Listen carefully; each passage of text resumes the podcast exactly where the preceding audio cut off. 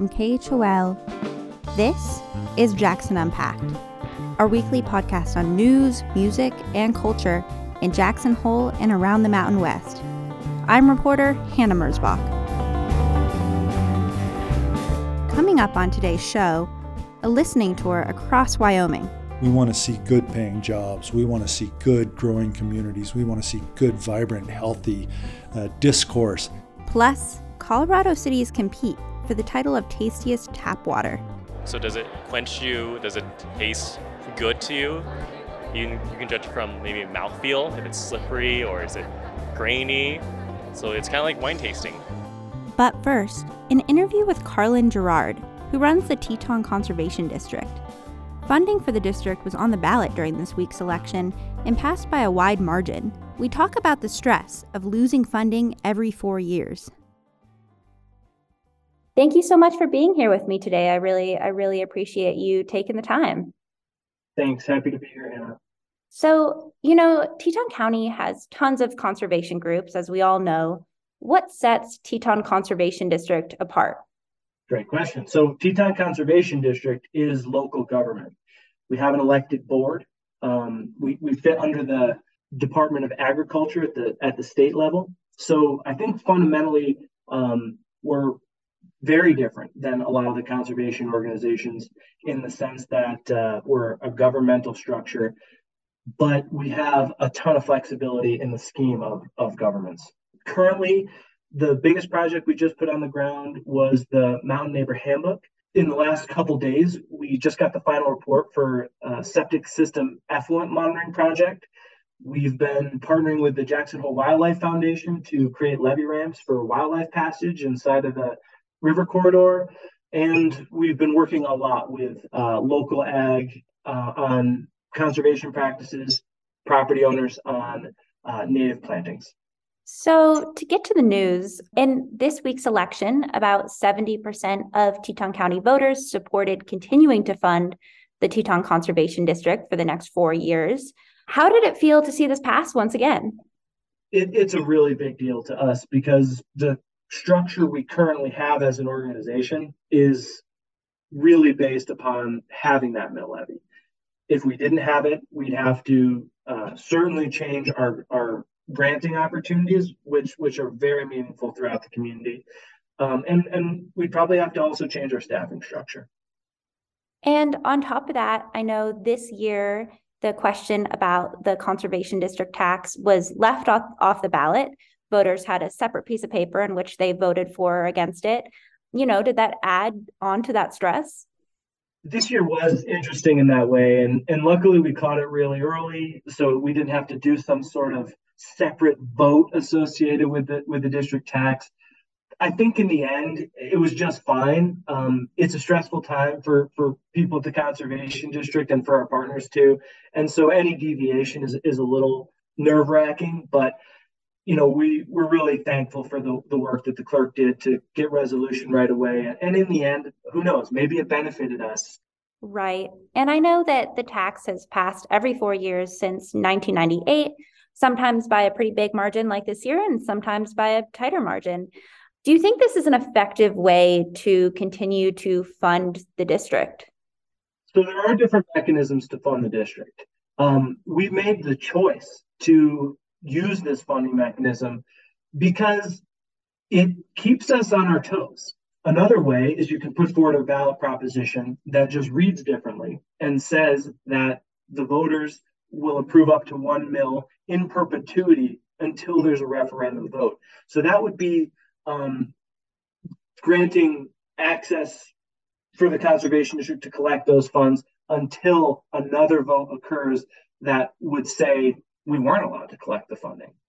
Why put this on the ballot every four years rather than having it that, that second option that you mentioned where you are funded until voters say you can't be funded anymore?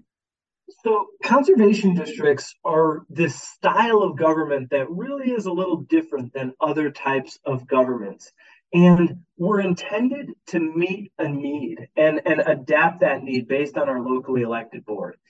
So, part of that concept, I think, of, of asking the voters every four years, should this entity be funded, is along that same vein of is this a need and can the community get behind it and support it that this is something we want to continue to do.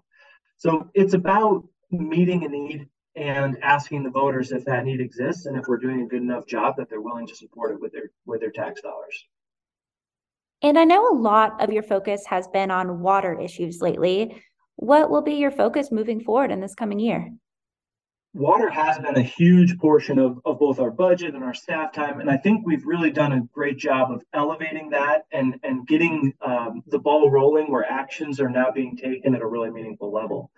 Some of our new initiatives that we're really ramping up relate to native plantings. We we really want to uh, encourage people to um, think about opportunities on their property, and perhaps we can begin to outpace the uh, habitat loss from development with the addition of native habitat on, on existing properties through reclamation. Our local food system is another thing that I think is a big focus of ours right now. And, and we've had some really great, I'd say we've we, we've had some really great partnerships and we've seen a lot of growth and, and interest. And we're really looking forward to continuing to support growing food here locally in a conservation minded way. Great. Well, we'll keep an eye out for what happens with that.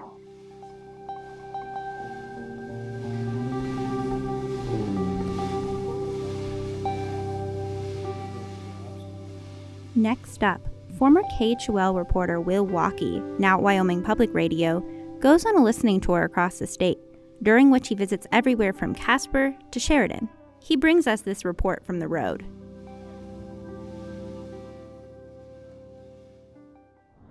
My first stop was Casper, which was uncharacteristically warm and a bit quiet on an October Thursday. Casper is hours from any out of state metro area. Justin Farley with the Local Economic Development Alliance says a lot of his job is convincing companies to come to Natrona County. We really have to be self reliant. That's what we've done. Very industrious, extraordinarily talented workforce. Uh, but those cycles, the boom bust cycles, we just really want to try to find a way to smooth that out a little bit. Farley says Casper can become more of a hub for manufacturing, aerospace, and science. He's also not the only one across the state that sees a need for new ventures. The governor is focusing a lot on trying to attract talented workers here. During my drive through Sheridan, Gillette, and Douglas, many locals said they want the same thing. Our kids that, that grow up here and they get educated here, we'd like to have them back in the workforce and keep our families together and not have them leaving to go find tech jobs somewhere else. I've just seen so many people who had great jobs now don't have it and they don't have the insurance. Douglas is a really good example of our hotels where they're full, but they're full of the guys working on the wind farms, coal bed methane workers, oil field workers. They're not your tourists. Heading north on I 25, I stopped for gas in Kaycee, home of stunning views of the Bighorn Mountains, and on this Thursday, a herd of several hundred sheep rolling through downtown. It's this Wyoming, the charm of Main Street, friendly neighbors, that people still love. Amy Albrecht has lived in Sheridan for 30 years and echoes those feelings. I think the thing that makes me the happiest, other than just looking at the mountains every day, is that I really feel like in this state you can you can make a difference. You can actually make real change because you know your legislator and if you don't, you could find him or her pretty quickly. Albrecht works for a community nonprofit with Sheridan College. She says she talks to a lot of businesses and members of the public who share her values, and many of them are worried their home is becoming too popular. When you feel like you have something that's special, um, you want to hold on to that. And so, what is that? What does that mean? Does that you know you don't get to shut the gate behind you? Property taxes, election integrity, and green energy all came up during my tour. But perhaps the most divisive issue is the perception that local communities are changing, partially because of people moving in from out of state. When they move here, they don't necessarily leave what they didn't like there. I'm not one that wants to attract a lot of diversity into our state. I think we're our state's conservative and we enjoy our neighbors and we enjoy um, doing the things that we do in Wyoming. I struggle with some of the more conservative viewpoints, and people like me, I feel, just don't have much of a voice because there aren't enough of us. Funny enough, many people didn't have much to say about their state government, though several town officials would like more revenue for housing, education, or health programs. A few also had some bad things to say about the federal government, but mostly, people talked about what their neighbors and coworkers care about. The drive from Gillette to Douglas, my final leg of the trip, is quintessential Wyoming. I passed windmills and trains full of coal, oil rigs and cattle ranches, herds of pronghorn, wide open spaces, and very few people. Robert Short, a commissioner in Converse County, was my last interview. He had a lot to say about Wyoming's future. We want to see good paying jobs. We want to see good growing communities. We want to see good, vibrant, healthy uh, discourse. And we want nothing to change. And therein is the rub. The town where Short's from, Glenrock, may be getting a next generation nuclear reactor in the next decade, which he's excited about. He also wants to see more electric vehicle charging stations, innovative farming techniques, and other newer industries grow in the state. But most of all, he wants to see more willingness from politicians to try new things. You know, we've had it really good here. Uh, coal, oil, and gas uranium have paid the way for a long time. We cannot continue to saddle them with more and more of the burden. The political makeup of Wyoming for next year was mostly decided in the primary. But one thing's for sure people are paying attention to the big questions the state faces in the coming years, no matter who has the power. For Wyoming Public Radio News, I'm Will Walkey.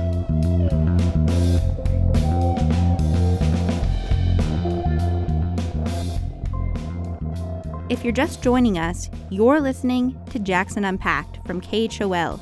I'm reporter Hannah Mersbach, and this is our podcast featuring reporting and interviews on news, music, and culture in Jackson Hole and around the Mountain West. New episodes of Jackson Unpacked drop most Fridays on Apple Podcasts, Spotify, or wherever you listen to podcasts. Coming up next, an interview with Zakir Hussain, a world renowned Indian musician and Grammy Award winner.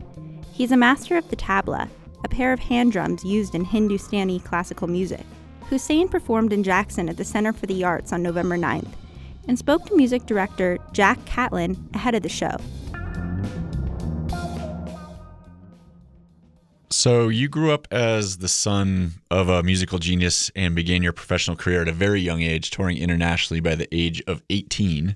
What was it like growing up in such a musically rich environment? And can you touch on those early performance experiences being so young? In those days, um, music was not necessarily taught in elementary schools or universities or anything. It was still a handed down process from a teacher to a student to a student in the intimate surroundings of a teacher's home. And so it was uh, very, very special in that sense to be part of that. Now, the reason why that also be, happened more so because when I was a wee bairn, well, little kid, maybe one month old or whatever, my father would hold me in his arms and sing rhythms in my ear. So by the time I was three or four years old, there was all this information that was sitting in my ear, in my brain, and it popped up in the form of someone else delivering the same information, you know, scattering it out and, you know, in, rhythmically, and then playing it on the drum, and then suddenly that connection would be made, and the curiosity door would open, and I would rush to want to be, oh, hey, I know this. Can I? Uh, also learn how to move this forward onto an instrument and so on and so forth. So that is how I grew up from like a three year old to maybe about seven or eight years old. And when my father saw that I was really very, very interested in it because he would not push me in it that's when he said, okay, you want to study, so let's just get serious about it. And so my training actually began around that time. And even then, uh, I was not regularly allowed to bang on the instrument. I was more having to be an academic student, learning the process, you know, the repertoire and its source and, and its development and a family tree of sorts of all that was given over the last thousand years to the students because our, our music did not have a documented way of teaching. It was all oral. Yeah, that's that was the way it was. I would wake up with my father at three o'clock in the morning and go through this academic process of the music and then go out to my school and to the school uh, from like eight o'clock in the morning till three o'clock in the afternoon, come home and then practice and then put all that information onto the drums. And he'd be listening from the side and kind of giving me tips as to how to clean up the process. Mm-hmm. It seems like a very unique situation where your father is your mentor and he f- probably feels a lot of pressure for you to learn yeah. the instrument and you feel a lot of pressure to learn an instrument from him. So it's kind of yeah. a delicate balance. So the tradition in the old times has been the same, like the son of a cobbler learned mm-hmm. the art from his father or a farming business mm-hmm. uh, kids it was always passed down 200 years back or 150 years back. Now it all changes uh, in the modern times but so my time i would not consider to be the modern time. I mean i'm talking about 1950s and we were still you know no computer television was just kind of squeaking its way in and the distractions were few and uh, therefore the focus was stronger mm-hmm. on what was there you've worked extensively with grateful dead's mickey hart if you did not know, we have a lot of deadheads here in Jackson Hole. Can you tell us what it's a little bit more of what it's like to work with him so intimately? I know you probably can speak complete language, just the two of you on your own without even verbalizing anything. Well, the thing is, working with Mickey, I mean, the first thought that came to my mind when we were in the studio, the very first and or second day that I was working with him in Nevada at the barn, the word came to my mind was sacrilege. And the reason why that was because here I, I was this kid who'd just come from India and uh, very much tied into my tradition. And, you know, it's like the do's and don'ts were neon signs right in front of my mind's head. And uh, these things just are not done, and these things don't even attempt to do it etc., etc., etc. And there was this guy who was like totally turning me upside down on my head and saying, "Do this, pick this one up, and play. Find a way to work on this one." He wouldn't even let me touch my own instrument, my tabla, when I first came. It, it was more like I don't know. I guess he had to. He had figured out in his head that he had to get me out of that world to actually allow my mind to open up to the possibilities that it can. And so the first thing that happened to me was okay, play this drum. No tempos, no click tracks, no backup, nothing, just play. Uh, what should I play? No, just play. And that kind of thing. And now play that drum, now play that drum, now play that drum.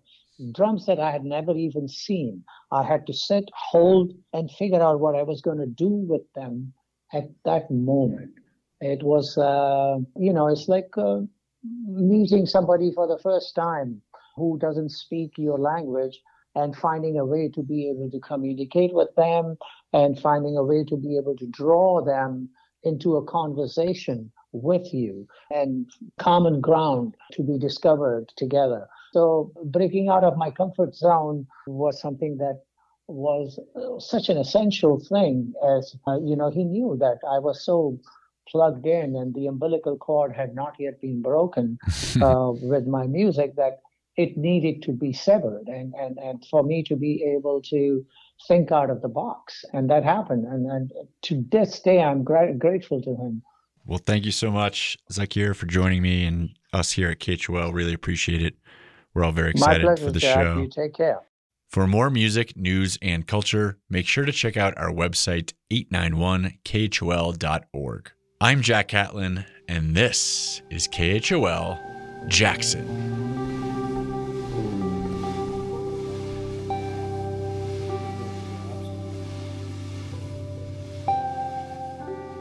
There's perhaps nothing as refreshing as cold water straight from the tap. But making your water clean and tasty isn't so simple. City water providers from all over the Mountain West put their supplies to the test at a recent event in Colorado KUNC's Alex Hager was invited to judge the taste test and filed this report.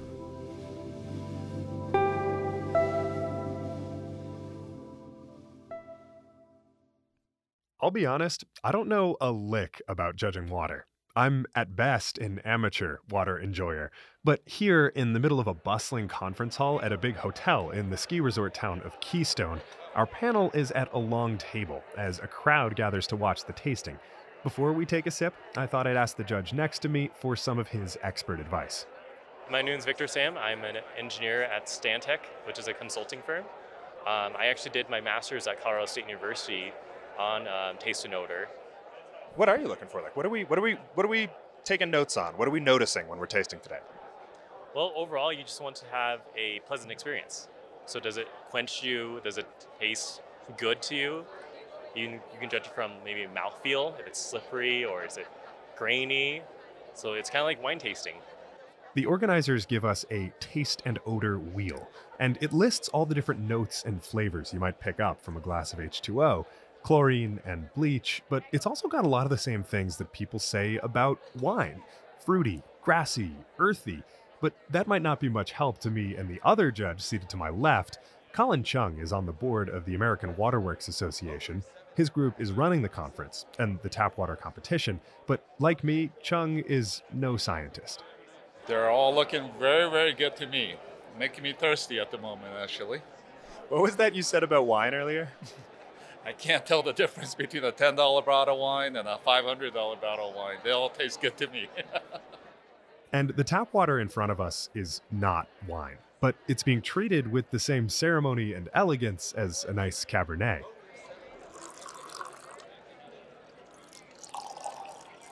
The organizers pour water from heavy bottles into stemmed glasses before handing samples from cities large and small to each of the judges, who are grading them on a scale of 1 to 10.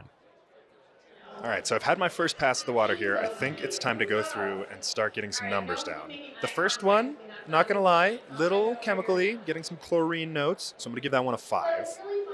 And I do remember some more pleasant tasting waters down the line, so we'll start there. Are you noticing uh, after we've looked at this wheel of flavors and I said maybe you'll taste cork or grass or citrus? Have you picked up on any of that? uh, not not that advanced level here. I don't. I, the sweetness I can't taste. Sour, bitter, maybe the bitter. I don't know. But for someone who does know, let's turn back to our expert, Victor Sam. First thing that stands out is actually a lot of all of them taste very different. And the second one is, even though they're all different, there's two of them that give me the same feeling, just one more intense. I called that one rubbery. Does that sound right to you? I love that word. Yes. Yes. After all, it isn't really an exact science. Just ask one of the other judges, Sushira Pochiraju. She's an environmental engineer who the MC called Dr. Taste and Odor taste and odor is really subjective to people. So, like, people have differing opinions, right? Sitting next to each other, me and my partners have different opinions. Pochiraju literally has a PhD in water taste and odor, but she says that's not necessary to figure out which water tastes good to you. After plenty of hydration and a little deliberation, the organizers tally up the scores from the panel of seven judges. The champion? Grand Junction, Colorado. After the dust settled, I caught up with Amy Brown with the Winning Cities Water Department. It feels Great. awesome. Never win anything. and why do you think that people love Grand Junction water so much? Because it comes straight from the Grand Mesa, the world's largest flat top mountain. Yeah. So, yeah, gorgeous place, great water. Next up, all the regional winners take their water to the national championships, where they'll square off against some of the best water in North America to see whose taps are the tastiest. In Keystone, Colorado, I'm Alex Hager.